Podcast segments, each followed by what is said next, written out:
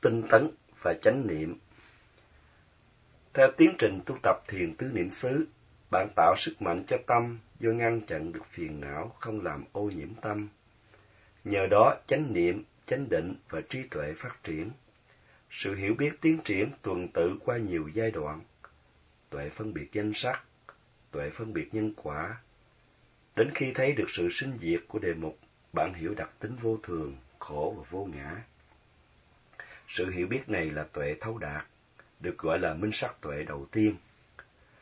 Trong khi tu tập, bạn gặp các đề mục không ưa thích như đau nhức hay bức rứt, tạo chướng ngại cho sự phát triển trí tuệ.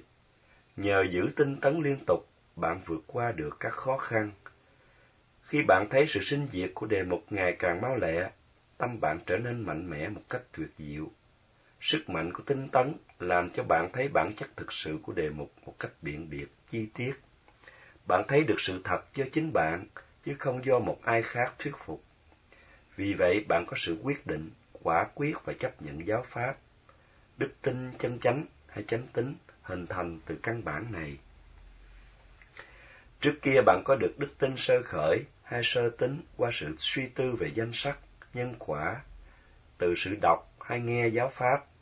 Nhờ hành thiền, bạn làm cho sơ tính trở nên phát triển mạnh dần. Khi hiểu về danh sắc, tương quan nhân quả, bạn chấp nhận và không còn hoài nghi, dù chưa thật sự chấm dứt hoài nghi hoàn toàn về những gì suy tư trước, trước đây. Đến khi thấy được bản chất sinh diệt của đề mục, bạn hiểu vô thường, nên buông bỏ tà kiến cho rằng thường còn. Hiểu được sự khổ, nên buông bỏ tà kiến cho rằng hạnh phúc.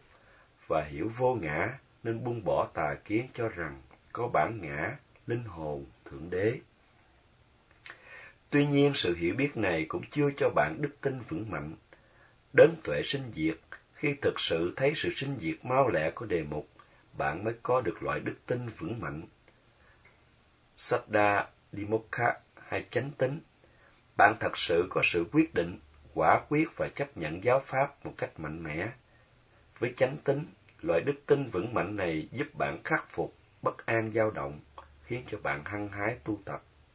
Ở tuệ giác này, loại tinh tấn khai triển trở nên mạnh mẽ một cách tuyệt diệu. Theo kinh điển, tinh tấn có ba đặc tính, nhưng chúng ta chỉ đề cập ở đây đặc tính kiên trì, đối, đối diện với sự đau, đau khổ, khó khăn. Công năng của tinh tấn là nâng đỡ, hỗ trợ cho tâm sở, và biểu hiện của tinh tấn là cương quyết và dũng mãnh. Đặc tính của tinh tấn là sự khai triển đối diện với đau khổ, khó khăn. Trong giai đoạn ở tuệ sinh, ở tuệ thấu đạt, do chánh niệm và chánh định chưa đủ mạnh, nên khi đau nhất, bạn có ý muốn rút lui vì sợ có hại đến thân thể, đến mạng sống. Thiền sư sắp tấn bạn, hãy cố gắng chịu đựng cơn đau, đừng nghĩ đến thân mạng, và bảo đảm với bạn rằng chưa có ai chết vì hành thiền. Nhớ lời sắp tấn, bạn dồn hết nỗ lực kiên trì, chịu đựng, tiếp tục quan sát, liên tục ghi nhận cơn đau. Kết quả là bạn khám phá chỉ có cơn đau là đối tượng và sự ghi nhận cơn đau mà không có ai đang đau. Bạn chỉ thấy có cơn đau và sự ghi nhận cơn đau mà không có gì khác hơn. Bạn cảm thấy chịu đựng cơn đau dễ dàng hơn trước. Do vậy, bạn ở lại với cơn đau để tiếp tục quan sát mà không còn trốn chạy như trước. Công năng của tinh tấn là nâng đỡ, hỗ trợ cho tâm, giống như cột trụ nâng đỡ giữ cho mái nhà không sập. Tinh tấn cũng giống vậy, tinh tấn nâng đỡ, không để tâm suy sụp khi đối diện khó khăn. Nhờ thế, khi gặp đau nhất, tinh tấn hỗ trợ giúp bạn cố gắng, kiên trì, dũng cảm, ở lại tiếp tục quan sát cơn đau, thay vì sợ hãi trốn chạy. Biểu hiện của tinh tấn là cương quyết và dũng mãnh. Khi đã biết chịu đựng cơn đau, bạn lên tinh thần, khắc phục sự biến nhát, không để biến nhát cho bạn ý tưởng rút lui. Bạn tạo cho mình thói quen chịu đựng, không trốn chạy trước các khó khăn ở hiện tại hay tương lai. Nhờ, nhờ vậy, bạn dám thách thức các chướng ngại.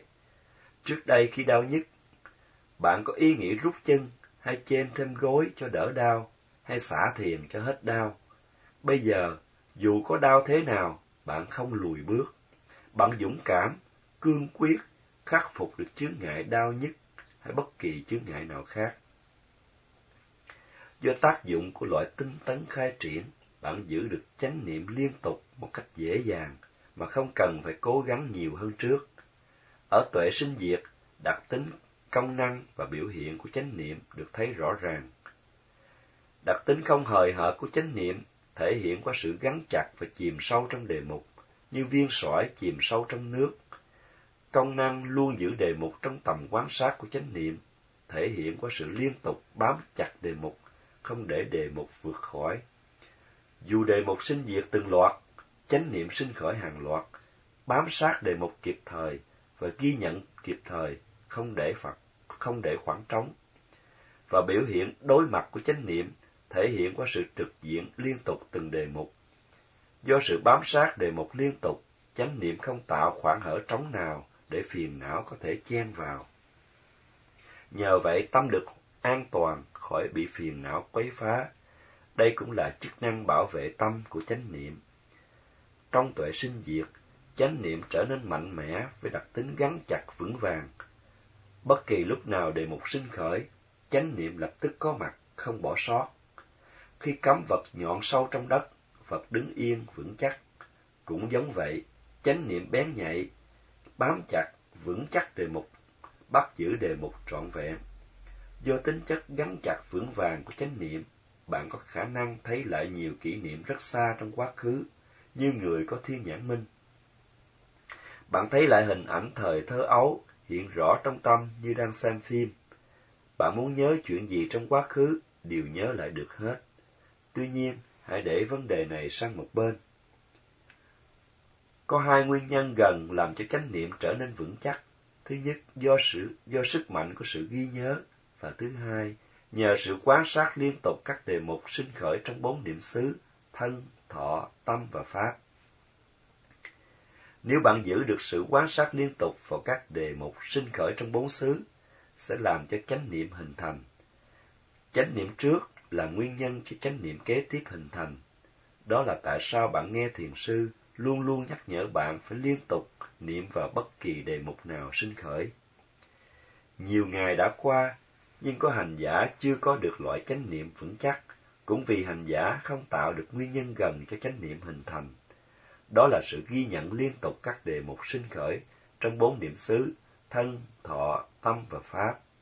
Do đó, hãy niệm liên tục vào các đề mục. Muốn phát triển chánh định, cần phải phát triển chánh niệm. Hãy niệm ngay khi đề mục xuất hiện, đừng suy tư, thắc mắc, thế nào hay tại sao. Suy tư, thắc mắc chỉ làm chánh niệm gián đoạn.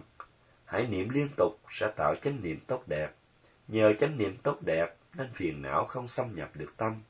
Nếu tâm không bị phiền não xâm nhập, tâm sẽ không bị dao động, trở nên an tịnh. Do đó, muốn có sự an tịnh nơi tâm, bạn hãy luôn luôn giữ chánh niệm.